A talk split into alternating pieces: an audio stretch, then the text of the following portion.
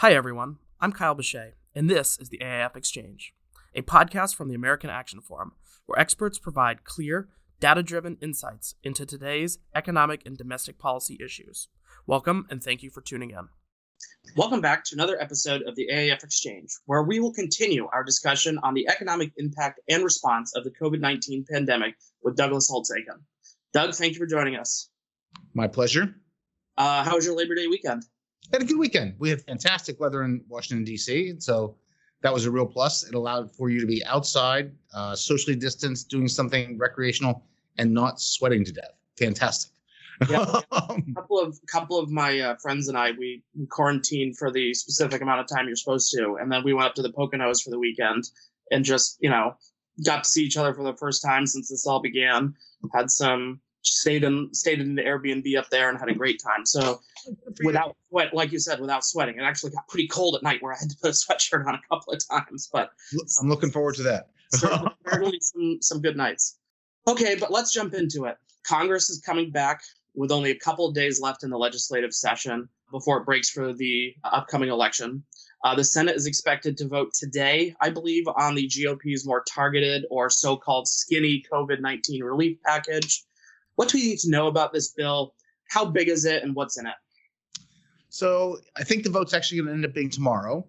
Uh, it is a an attempt by uh, Majority Leader Mitch McConnell to get 51 votes for a Republican alternative, so that he can say Republicans supported some particular efforts on relief, and the Democrats opposed it. So that's the politics of it, and it would strengthen his hand in negotiations. It's got some things that Republicans have been looking for, namely uh, business liability protections, so that you cannot be sued over um, coronavirus infections.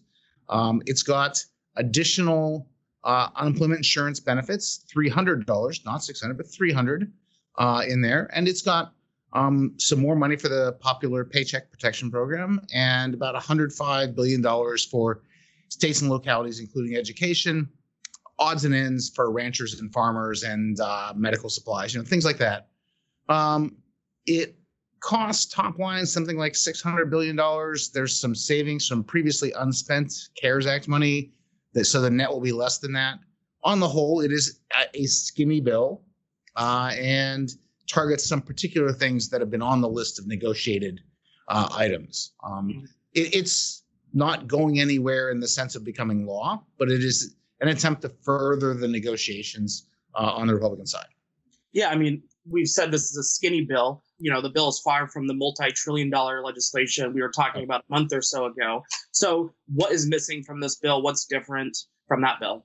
Yeah well and some of it is uh, just the things in it are skinnier. Um, so ui benefits 300 not 600 uh, last to the end of the year not into 2021 uh, uh, state and locals 105 billion. Um, the democrats preferred provision in their uh, so-called heroes act is a trillion dollars um, so both of those things are way bigger and uh, would cost a lot more. Then there are things that, the, that are simply not in here at all. There's uh, you know hundreds of billions of dollars in additional health spending in the HEROES Act. There's hundreds of billion dollars in transportation assistance and uh, renter relief money and education money and you know it's a, a far more a think of every potentially affected constituency and make sure they get some money. Um, for that reason, Democrats have referred to this as the emaciated bill. They don't see it as anywhere nearly adequate, and uh, you know the impasse remains. Mm-hmm. So let's focus on uh, a certain point of this bill, one of the biggest sticking points in the relief package negotiations, and that's the uh, unemployment insurance supplement. Yesterday, AAF released new research by Isabel Soto, our uh, labor policy analyst, on how large the supplement needs to to be to keep people out of poverty. What did she find there? So here's why this is important, right? If you if you uh, we had a six hundred dollar benefit, and if you lower it, uh, two things happen, and they go in opposite directions. Uh, the first thing is uh, the barrier to employment gets lower, and you have better incentives in the labor market. People can go back to work, um, and that's the the main reason to have it be lower. Uh, at the same time, if you are out of work and you don't uh, get a job, the flow of transfer income to that that unemployed household has gone down and that can be problematic for that household certainly and maybe for the economy as a whole if there's a lot of households like that so if you lower the the barriers to to uh, work and people want to go back to work and they all find jobs, then private payrolls will provide an income flow, and you don't worry about the transfers to the unemployed that much. On the other hand, if the barrier goes down and people can't find a job, then you the could be that they they start to get stretched too thin, and we get some some direct uh, impacts on them and, and feedback into overall demand in the economy. Where you land in this debate really depends how much you put weight on each of those scenarios. And so, so what Isabel did, which was incredibly valuable, was for the first time answer the question, well, how should I think about this second part? How how big does this need to be? Is it 600 or bust, um, or is there a number that's not zero that will take care of the problem? Well, you have to figure out what the problem is, and and a way to do that is to say, okay, whether you like it or not, we have a standard, the federal poverty line, that is a, a line of demarcation in your income above which we have deemed this as, as better and below which unsatisfactory. So let's look at the federal poverty line for different kinds of households because it differs by household, and take the the the state uninsurance benefit, uh, UI benefit, add different levels of federal benefits, and find out what keeps everyone out of poverty.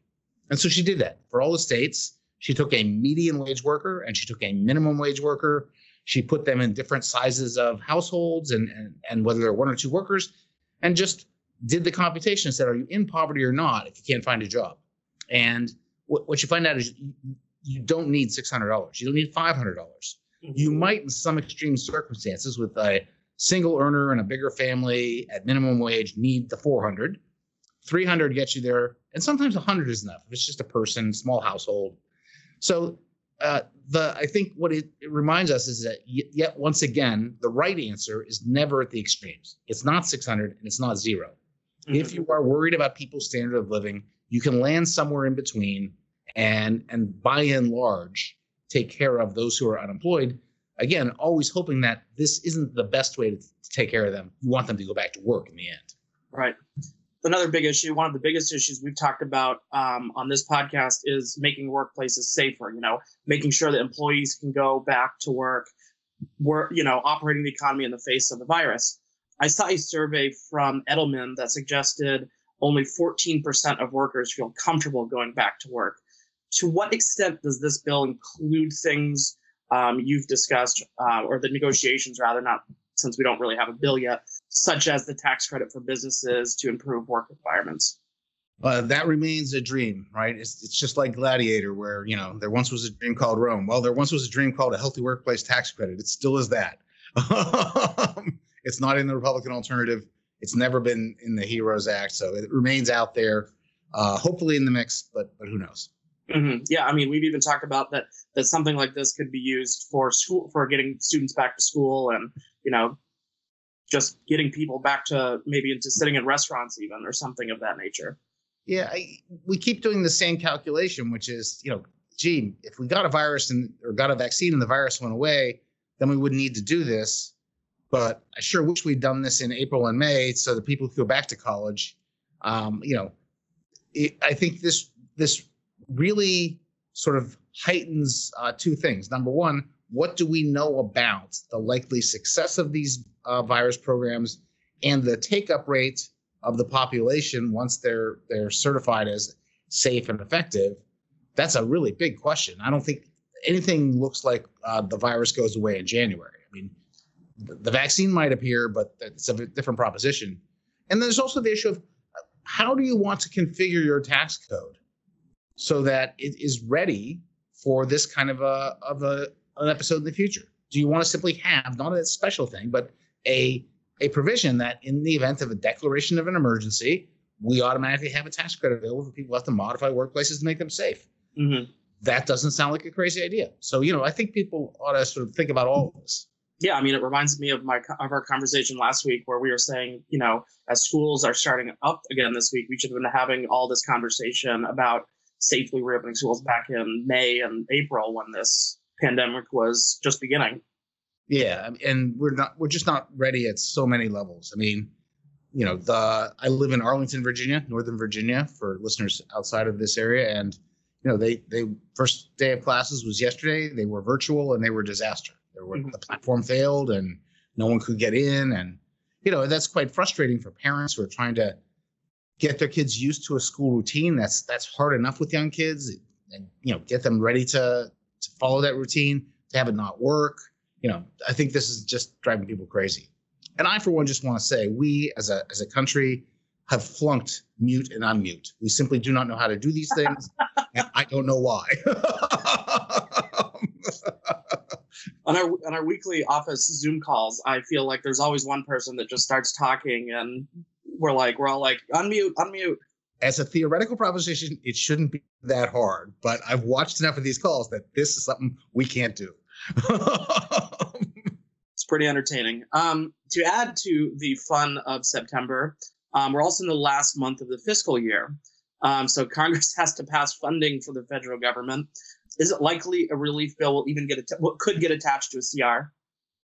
So the the theory of the case is is pretty simple. Um, uh, it is reported. All this is secondhand. So it's reported that there is agreement that the government should not shut, and that there should be a quote clean, as in no special provisions, continuing resolution that continues the activities of the federal government at the current levels of funding. And so you just extend it out. Uh, it's not clear how long it would last, all the way to the end of the calendar year, but certainly past the election so that they can go home, campaign, come back, pick, pick up the pieces. Uh, so that's that's a vehicle that, in principle, they've they've written and they've gotten a drawer and could go on the House floor, pass, go on the Senate floor, pass. President signs, deal's done. They're continuing to negotiate on this list of items that are responses to the recession, the the aid to states and localities, the UI benefit, the business liability, that list of things, uh, additional um, checks, probably the big fourth one. Um, if they can reach agreement on any or all of those things, they can then attach those to this CR. If there's an agreement, it doesn't threaten the ability of the the CR to pass and the government to stay open. And so the lever they're using to get to agreed upon yes is is that it must be able to ride on the CR and not jeopardize the, the the, government. And so that's that's where we are in that. Interesting. With the election looming, uh, I, I I would have to imagine that both sides want to get this work done and go home. But is there a possibility that they won't be able to get a deal on the CR or another relief bill? So basically, I'm asking: Is the government shutdown a possibility? Um, I don't think the government shutdown is a big possibility, I, but I think the the biggest um, probability right now is that there will be a clean CR and there will not be agreement on the the so-called phase four negotiations, the the COVID responses. Mm-hmm. Um, you know, there has been no agreement so far. Um, the president's done some things by executive action, and all sides, Republican, Democrat, House, Senate, White House, ha- are out there polling like mad daily, most likely. And the, the the the sort of read of those polls is that nobody's winning or losing because of this. No one's getting blamed for the absence of an agreement. The president's not getting a bump because he did something and Congress didn't. And so there's no real danger um, to not getting to yes. And there are some people who feel that Democrats don't want to give the president a victory right before the election. And, you know, sort of the, the usual political cross currents that come with this. Um, so I think there's a very good chance they don't they don't do any of those things. They do a CR and they go home. Um, I think that's a risk management mistake. Now, the, I, as I've said before, I don't think we're headed for a double dip recession. I don't think it's in the cards that this is going to fail. I think um, the this economy will recover, but it will recover faster and at less pain for um, the people of the United States if there's some smart, sensible legislation at this point. I just don't think we're going to get it. Mm-hmm. Yeah, speaking of the economic recovery, you were on Meet the Press Daily last week. Seems to be a monthly appearance for you on Jobs Day. Of course, discussing the jobs report and the impact of COVID 19 on the economy. What did the jobs report tell us about the economic recovery? Uh, I, don't think it told us a lot, to be honest. Um, mm-hmm. You know, that we we we were expecting, you know, like a um, a million jobs. We got a, a million four. That's a good number. Um, real information is 4 million or zero. Um, because both of those things tell you something you, you wouldn't possibly have guessed about the strength of the recovery. One quite good, one quite terrifying. So on, on that front, um, I, I, don't think it did a lot. it dropped the unemployment rate down below 9%, which was a huge surprise. Um, and, you know, I don't know that that told us a lot substantively because we continue to have a little bit of trouble figuring out what unemployed means these days because you cannot work and be unemployed, you cannot work and not be unemployed. And, you know, we have these various states. So I put less stock in that one than, than others. But optically, you know, it, it wasn't bad enough to drive additional uh, legislation. It wasn't good enough for anyone to declare victory. So here we are. Seems to be the same old story. So finally, uh, the CDC released a rule, uh, I believe last week, that would allow renters to avoid paying their rent until the end of the year. Um, AF's director of financial service policy, Thomas Wade, um, has been pretty critical of, of that rule. What is this rule trying to do, and what are its flaws?